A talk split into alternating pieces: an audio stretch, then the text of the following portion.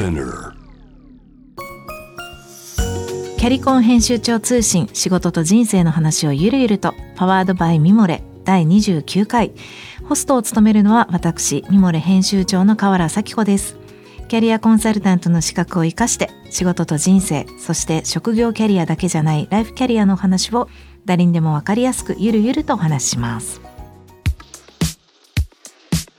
今回も株式会社リクルートスタッフィング執行役員の平本早苗さんとお送りします平本さんよろしくお願いしますよろしくお願いいたします。はい今回はですねリクルートスタッフィングさんが人材を派遣している会社ということで派遣スタッフという働き方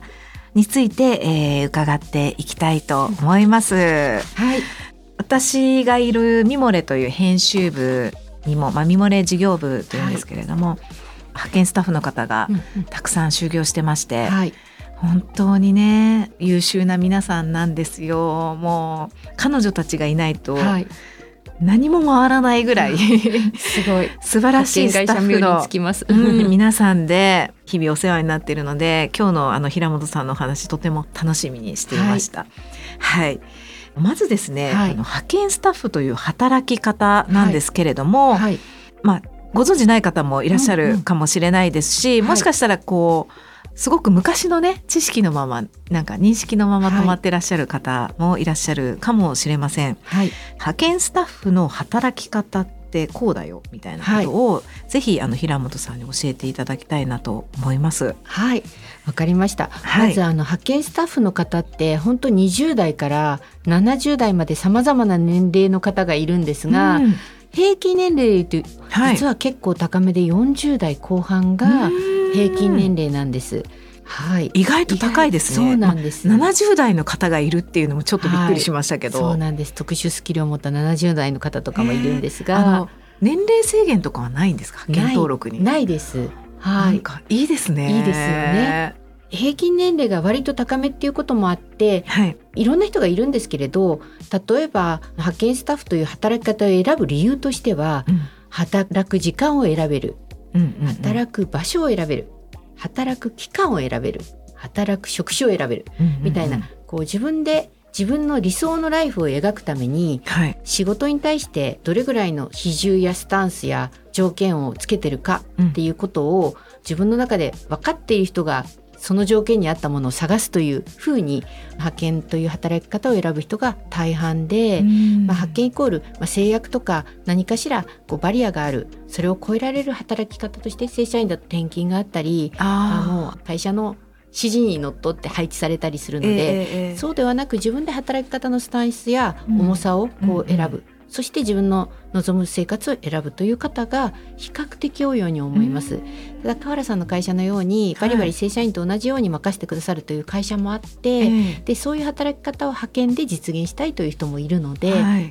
そういう方にはそういう職場を紹介していくっていう形になります。う。ん。そっかじゃあ派遣という働き方を選ぶ方っていうのは、はい、どちらかっていうとこうライフはい、起点ではい。お仕事をはい、そう思います。考えてらっしゃる方が多いっていう感自じ分らしく自なんでしょうか？分の時間を大切にできる。うんうんなので働く場所や期間や時間、うん職種決めちゃうっていう人が多いですね。うんはい、全員じゃないです。あの比較的総論で言いました今。ええええはいええええそうなんですね、はい、今はどうなんでしょうか？就職しやすさといううん、か、はい、希望に近いはい。派遣先を見つけられる確率っていうのはどのぐらいになってるんでしょうかね。もう仕事とスタッフの数で言ったらええ。常にスタッフの数が足りないスタッフさんの数が足りないうん。だと思ってますし、はい。私たちご依頼いただいた全てのポジションに派遣スタッフをご紹介することができなくまあ9割以上は紹介するんですが、ええ。100%には一度かつてともなったことがない。どの派遣会社さんもそうだと思うんですが、そういうことを考えるとスタッフの方が仕事を得ることがすごく難しいということは今現状で言うとないのではないかと思います。はい、はい、私も体感としてきっとそうなんじゃないかなと思ってました。はい、まあたくさんそういう面談の機会をいただいたりするんですけれどもどちらかっていうと派遣スタッフの方が選べるという、はい、そうですね。うん。はい、そういう状況なんだなっていうふうには感じています。はい、はい募集してもねなかなかね、はい、人が集まらない時もそうですね。ありますし、はい、お断りされることも結構あったりします。はいわ、かります。はい。なんで企業さんはスタッフに選んでいただくためにまあリモートワークという働き方を週何回 OK にするよとか、はい。あのいろいろこうスタッフの方がその条件だけクリアすれば選んでいただけるというような場合には、ええ、はい、そのことを妥協していただいたりそういう職場にしていただいたりということも結構多いですね。はい、まあその派遣という働き方を選ぶ方は、うん、まあライフ生活を起点に、はい、こう自分らしく働きたい方が多いのかなと思ったんですけれども、はい、その自分らしく働いていただくために、はい、派遣会社としてこう取り組んでいらっしゃることってあるんでしょうか？はい、なんか私たちちょっと言葉があの分かりにくいかもしれないですがらしく働くっていうことを、はい、すごくこう派遣スタッフさんが実現できることを掲げていて、うんうんうんうん、でらしく働けるとやっぱりクオリティオブライフは上がるんじゃないかっていうふうに考えていて、はい、そこはあの一生懸命向き合ってるつもりです。ちょっと前の話と重複しちゃうかもしれないんですが、えー、まあ、派遣スタッフの方々と向き合うとすごく一人一人が仕事に対するスタンスとかその比重とかって結構違うんですね、うん、または今はこうだけど何か条件が変わればまた変わるっていう方も多くって、えーえーはい、本当その辺がもうどうらしく働いていただけるかということで、うんうん、本人が育児や介護や副業や、まあ、何か地域の活動とか何かあるのであればその本人がもともとらしく働きたいっていうものに合った仕事をどう紹介するのかその条件をどう把握するのかっていうことで、うん、私たちがすごく、まあ、取り組んでいるらしく働くっていうところはそこかなと思ってます。本人の希望をできるだけ聞いて、そこに合うウィンウィンの職場をご紹介する、うん。うん、でまあ、紹介するだけじゃなく働き始めた後もやっぱりいろんな障害にぶつかると思うんですね。はい、まあ、派遣先の上長の方と例えば全てうまくいくわけではないですし、うん、何か障害が生じる時もありますしその時には営業担当が主にスタッフの方と共に伴走しながら、うん、そういった障害をうまく乗り越えられるようにまたは調整しながら安定的に、うん、あの活躍できるようなバックアップをするっていうところが私たちの、まあ、今やっている支援かなっていうふうに思いますし、うん、派遣会社があの仕事の紹介だけでなくその後も本人がらしく働けるように支援していくっていうところがポイントになってくるのかなと思います。そうですね、はい、先ほどね平均年齢は40代後半だって、はい、結構驚いたんですけれども、はい、まさにミモレを読んでる世代だなと思ったんです。はい、で私たちの職場で働いてる方はもう一世代若い派遣スタッフの方が多いんですけれども、うんはい、例えばその40代後半で派遣という働き方を初めて選ぶっていう方もいらっしゃるっていうこともちろんです。それまで正社員で働いていて、えー、例えば親の介護という障害にぶつかりました、うん、今までと同じようなこうもう全てを仕事に捧げるっていうことができませんというような例えば方もいますし、えー、育児ということにぶつかってなかなかその今正社員総合職という働き方より条件をつけて働いた方がいい、うん、まあ、もしくは週4回だけ働きたいとか、うん、社会とつながっていたいとか、いろんな方がいるので40代で初めて派遣をするっていう方もいますし、はい、様々ですねいろんな年齢の方が初めて派遣をやりますっていうケースがあると思います。はい、面白いですね。はい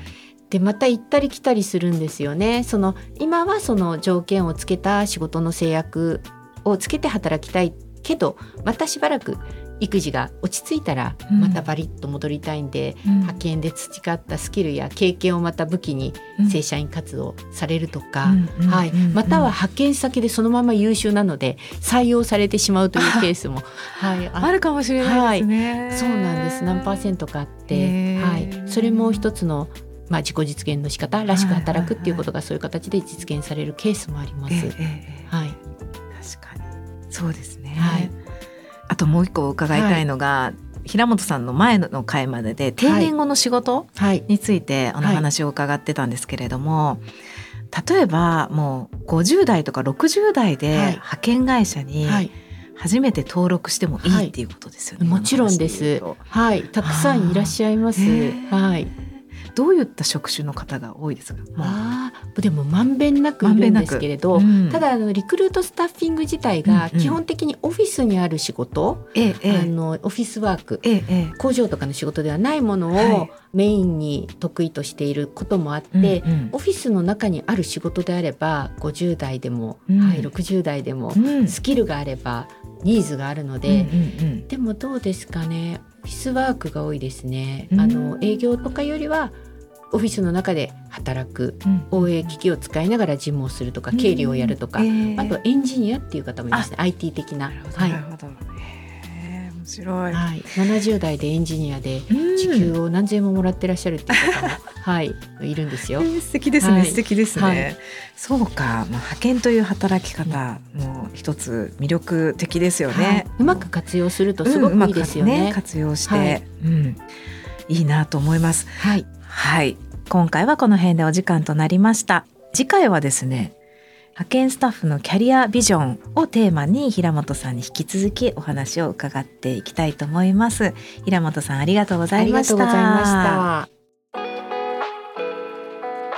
キャリコン編集長通信仕事と人生の話をゆるゆるとは毎週金曜日にニューエピソードが配信されます。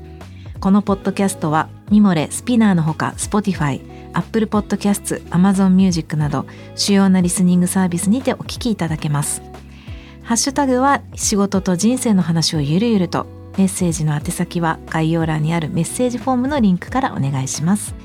皆さんからのメッセージ本当に励みになっております。ぜひ皆さんの声を聞かせてください。えー、フォローボタンからフォローもしていただけるととても嬉しいです。ミモレ編集長河原咲子でした。